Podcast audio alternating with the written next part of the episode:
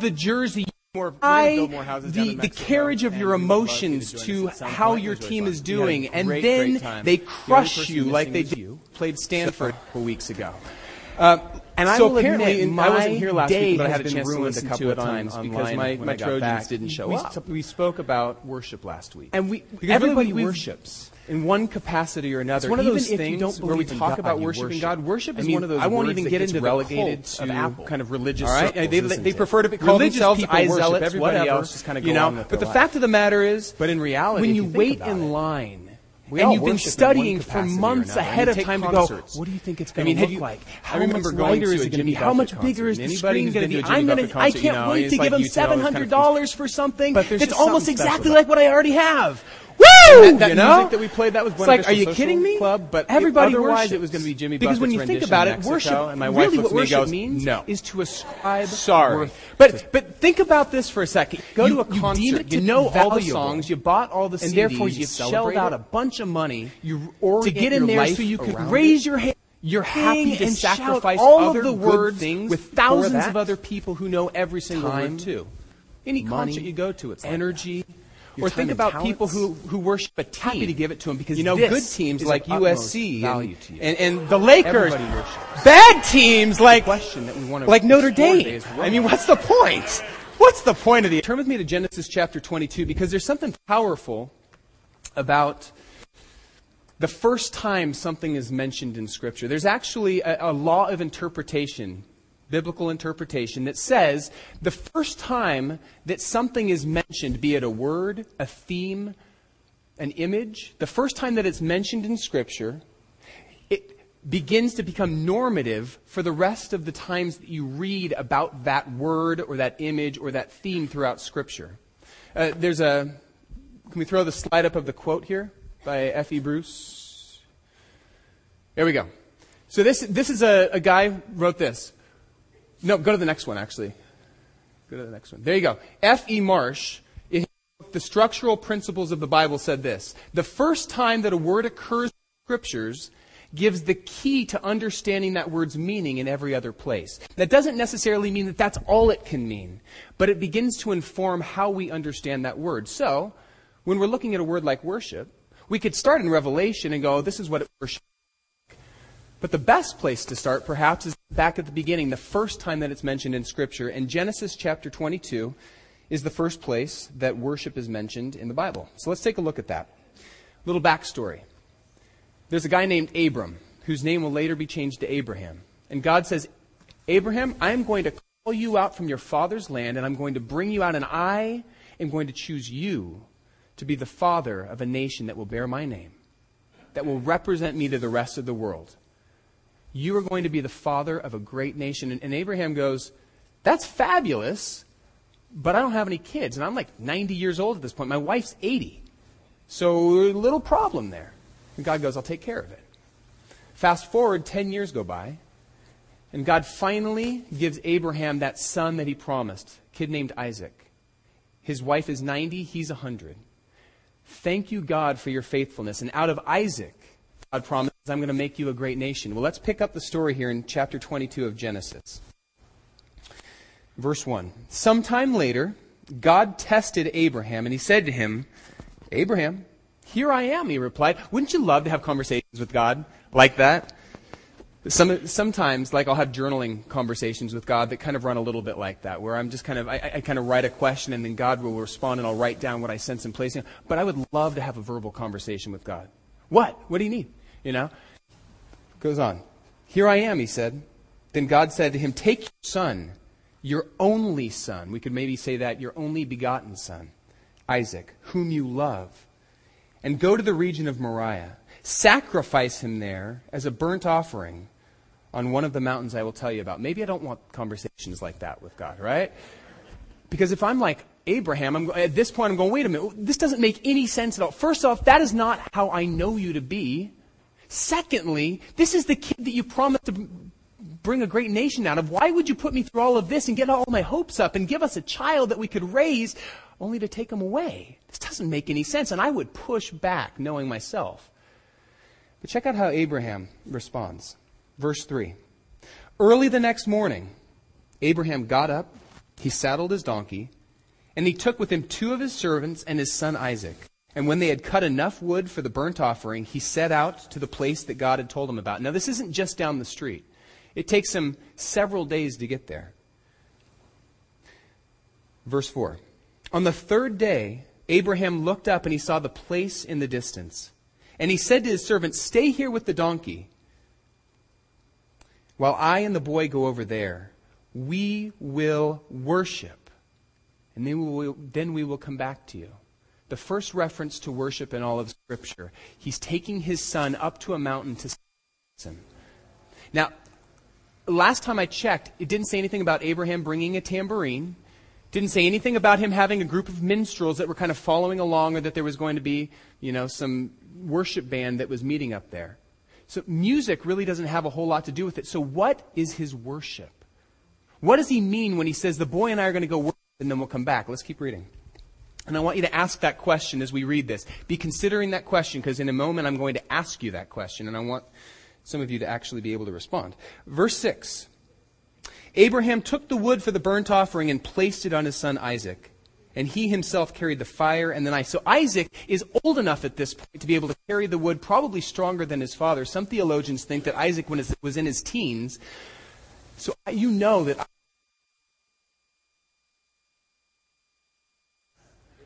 That's okay, because I got another one right here. Thank you, Mike Jones.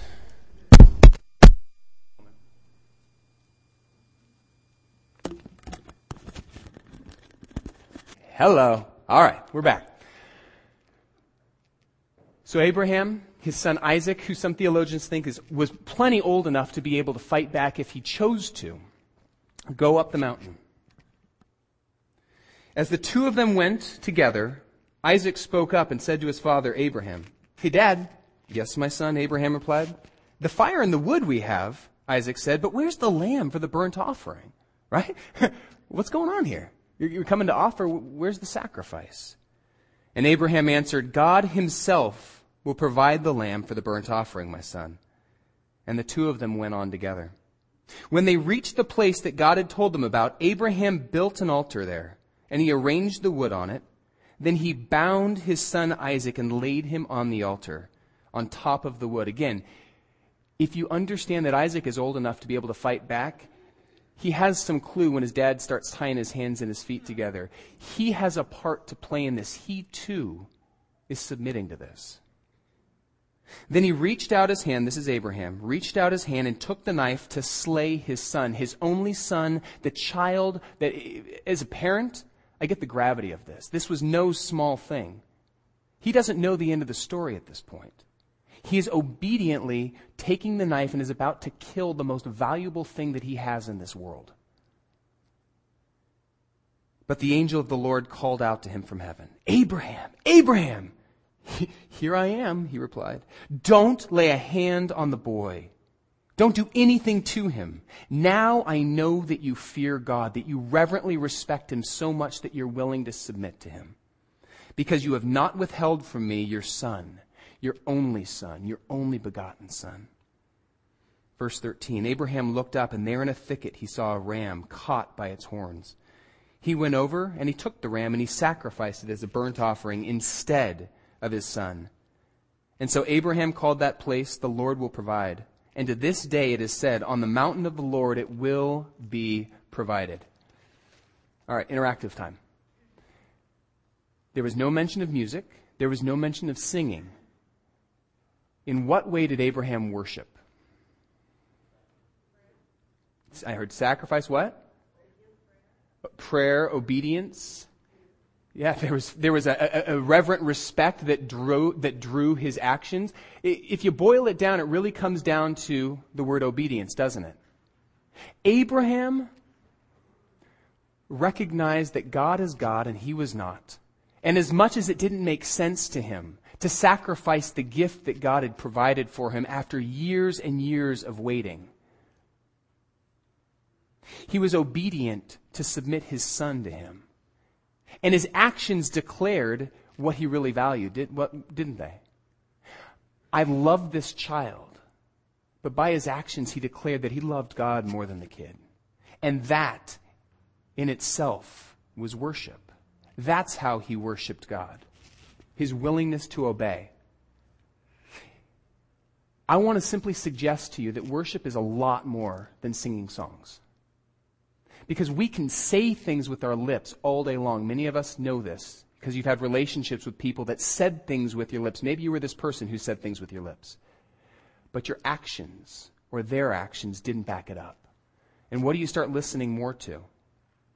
The words or the actions? I want to simply suggest to you that Genesis 22 gives us a new understanding of wor- what worship means. It's more than words. Worship is obedience. At least a large part of it, it is. When we feel tempted to do something, and yet our spirit says, don't go that way, don't give in, and we choose not to give in, that's worship. When we're tempted to cut corners, and God goes, don't do that. Give it your all. And you choose to do that. That's worship. When we have something that we value and God says, Do you love me enough to entrust me with that? Whether it's your finances, whether it's your future, your dreams, whether it's your time and your energy or your talents. And God says, Would you give that to me to allow me to use it however I wish? And we say yes to that. That is worship. When we look at worship in that way, it's not a matter of we come on Sundays to worship God. We are worshiping throughout the week. The question becomes, what are we worshiping, right? Are we worshiping God? Are we submitting our lives to Him? Or are we worshiping what the world worships? Are we getting into the same things, getting distracted by the same petty things like the Fighting Irish? I love you guys. But come on, seriously? All right, just kidding. You know, are we giving into the same kind of things that at the end of the day don't matter? Let me give you an example. Somebody who begins to worship physical, how they look, right? We live in a culture that's saturated with sexuality, but is also saturated with looking a certain way. Southern California, I, have talked to somebody who was a pastor back west, and somebody who's, and has come back here, and he goes, there are different kind of sins of, of areas. Some, it's arrogance. We have it all figured out. Other places, it's apathy. Here, it's appearance. Almost more than anything else, maybe the only thing that rivals it is our desire for stuff. But it is such a huge thing here, the way that we look. And some people are so fixated, so focused on looking a certain way that we will sacrifice finances to pay for gym memberships, to pay for clothes to go work out. We will sacrifice time that we could be doing other things several times a week to go exercise. We will forego and sacrifice our freedoms to eat anything that we want. To eat only the right things and in, in, in certain amounts. And some people, it becomes such a fixation that they're willing to either starve themselves or eat things and then purge it up, or other things that ultimately cause harm to their body, all in the name of looking the right way, of being acceptable. And I get that that goes a lot deeper than just the, the physical. There's a, there's a cry for acceptance that I think all of us have, and that's one of the ways it plays out for us. But the reality is, we're all worshiping in some way, and people who worship that have oriented their lives around it, have said, yes, I will obey, I will submit to you, I will sacrifice to appearance. Whatever it costs, even if it costs my life, I want to look okay because I want to be acceptable. And that's one of many rival gods that we can have a temptation to bend our knee to. Now, I don't want to try to build a case that, that worship is obedience simply off of this passage. What I want to do right now is I want to, I want to kind of follow the thread. There's tons and tons of places throughout Scripture that indicate that our worship is tied to our actions. Our, our worship is tied to our obedience and our submission to God. Let's look at just a couple of them. Go with me to 1 Samuel chapter 15. We're going to go pretty quickly here, but I just. Backstory. There's a king named Saul. He's the first king of Israel. There's a prophet named Samuel. And God says to Samuel, Go talk to Saul and tell him that I'm going to give this enemy, the Amalekites, over to him. They're, the army is going to be victorious over the Amalekites. But here's the caveat I do not want Saul or his army to collect any plunder from these people. Everything is to be destroyed. Well, Saul goes, they are victorious. And the people, he's afraid of the people kind of grumbling against him, of getting frustrated that he won't let them gather anything. And so he fears their opinions more than God. And he says, okay, you guys can collect some of the animals and stuff. We won't destroy all of them.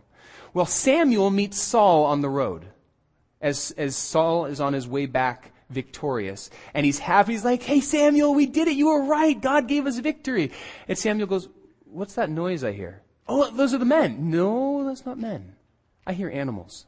Did you guys take animals? Now Saul starts backtracking. Ooh, the people wanted to gather them so that we could have a big bonfire and sacrifice the animals out of gratitude to God for the ways that he provided for us. Now check out Samuel's response because, you know, the, that was one of the ways that they worshiped, offering. Sacrifice, right? But check this out. Verse 22 of 1 Samuel chapter 15. Samuel replied, Does the Lord desire I'm sorry, does the Lord delight in burnt offering and sacrifices as much as in obeying the voice of the Lord? The implication is no. To obey is better than sacrifice, and to heed his words, his commands, is better than the fat of rams. You think that that's honoring to him? Do you think that, that he feels like you really value him? when you straight up disobey him, even if you were going to sacrifice these things. It's a slap in his face. Because you say, I don't really respect your commandments, but I'm going to pay lip service all day long. You know, God, I really don't care about conducting my business legally or being upright, paying my subcontractors on time. That, that, that's beside the point. This is business but I'm going to be real faithful about tithing. I'm going to be real faithful about giving offerings and stuff so that people can go, wow, what a faithful, generous person.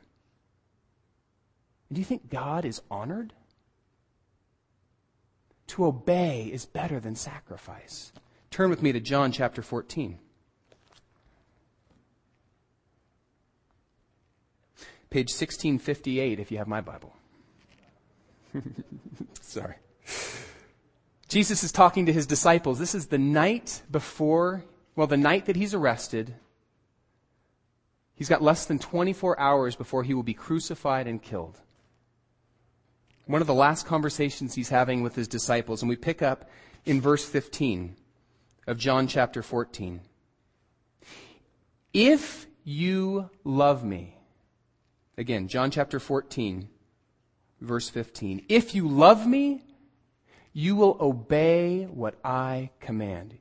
You say you're my disciple? You say you love me? You say you will give your life for me? Then do what I've taught you. Well, the question becomes then, well, what did you command? Flip over to chapter 15. Verse 10. Again, if you obey my commands, you will remain in my love, just as I have obeyed my Father's commands and remain in his love. I have told you this so that my joy in you may be complete. Verse 12. My command is this to love each other as I have loved you. Greater love is no one than this, that he lays down his life for his friends. And then, just in case you didn't get it, he says it again, verse 17. This is my command love each other.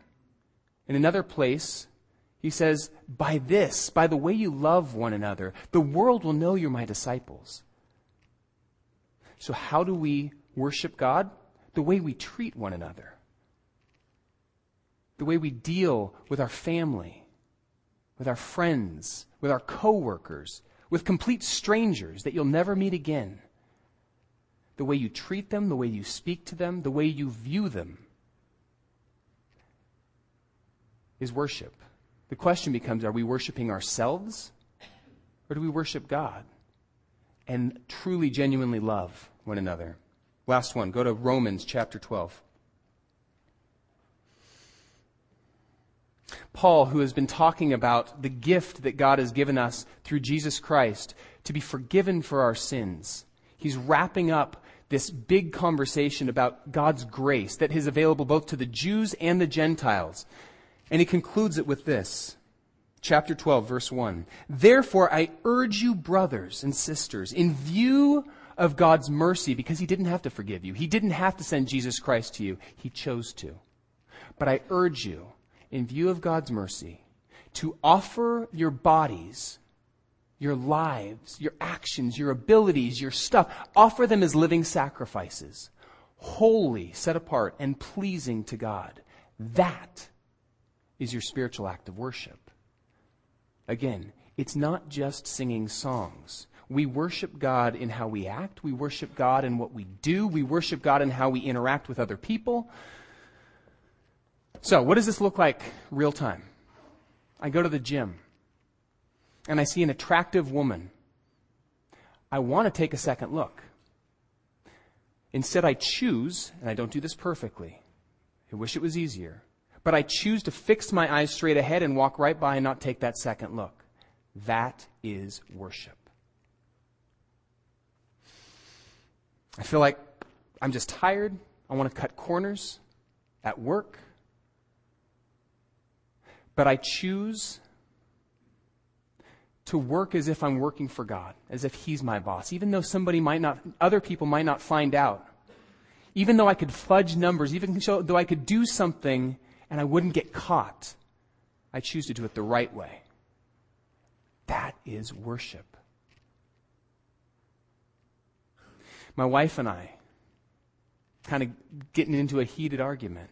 She says something that makes me angry, and I want to lash out at her to, to show her my displeasure by hurting her back like she's hurt me. And instead, I swallow those words and I forgive her in the moment, as difficult as that might be. That's worship. My boy's not obeying. Ethan is gifted. He's just like his dad in this. Ethan is not obeying. He's doing what he wants. I want to yell at him and show him my displeasure and kind of get him into shape, right? But instead, I choose to swallow my anger, be patient with him, and lovingly, with strength, but also with gentleness, lead him in the way he should go. That's worship the way we interact with people, the things that we do in our workplace, the things we do when nobody's looking. Every single component is worship. The question becomes, what are we worshiping? Are we worshiping God by submitting our lives and saying, Jesus, you're, you're more than just my Savior that, that took my sins away. You are my Lord. So have your way with me. Or do we worship our comfort? Do we worship what society says is important and what society values? Do we worship a certain relationship and so we're willing to compromise so that this person won't reject us? Do we worship ourselves so much to say that what I want, that's the most important thing? And so long as what God is asking me to do lines up with that, then we're good. So I'm going to invite Justin to come up, and we're just going to take a few minutes uh, of reflection time. And I want you to ask yourself this question. Maybe have a conversation with God. What are you worshiping right now? What are the things that you have been willing to sacrifice your time, your energy, your resources towards? Because those are the things that show us where, what we worship. What are the things that you've been obeying? So spend a couple of minutes having that conversation. Let me pray for us, and we're going to go into a time of, of reflection. Father, I'm sorry for the ways that we have uh, shrunk worship down into being something that just is a matter of singing words. to a song. I'm sorry for the ways that we've missed the point, for the ways that we've called you Savior and not allowed you to be Lord. So, right now, I just ask that you would help us to be able to recognize the ways in which we have been worshiping other things and, and give us just insight, discernment to see those areas so that we can begin to lay them down at the foot of the cross and, and invite you to have your way with us. So I pray, Holy Spirit, that you would pervade this room and that you would guide this time. Jesus, in your name, amen. That we desire to worship you purely, in spirit and in truth. That we desire to live lives that are marked by love for our brothers and sisters, even if we don't even know who they are. To live lives that are living sacrifices, holy and pleasing to you, and to worship you in that way. And we are somewhat a little bit more aware at this point of the ways in which we're missing the mark, ways in which we've been giving into our flesh, ways that we've been giving into what the world says is important. Holy Spirit, would you help us to go beyond just saying that we want to lay these things down, to actually beginning to lay them down? Would you strip away the stuff that so easily entangles us, that trips us up, so that we can run with perseverance the race that has been marked for us, fixing our eyes on Jesus, the author and perfecter of our faith, so that we will not grow weary or lose heart. Pray these things, Jesus, in your name. Amen. But something that that Abraham said to his son is interesting, and I just want to draw it out for a second. Because Isaac says to Abraham, Dad, we have the fire, we have the wood, but where's the lamb for the sacrifice? And his father says, Don't worry, son. Our God will provide the lamb. And we could read that to mean he knows he already has provided it, and you're it, and you just don't know it yet. But in that story, God provides a ram for the sacrifice. And in that moment, he deals with the need for a sacrifice. But fast forward several thousand years, and God provided once and for all a lamb that would cover the sins of all of mankind.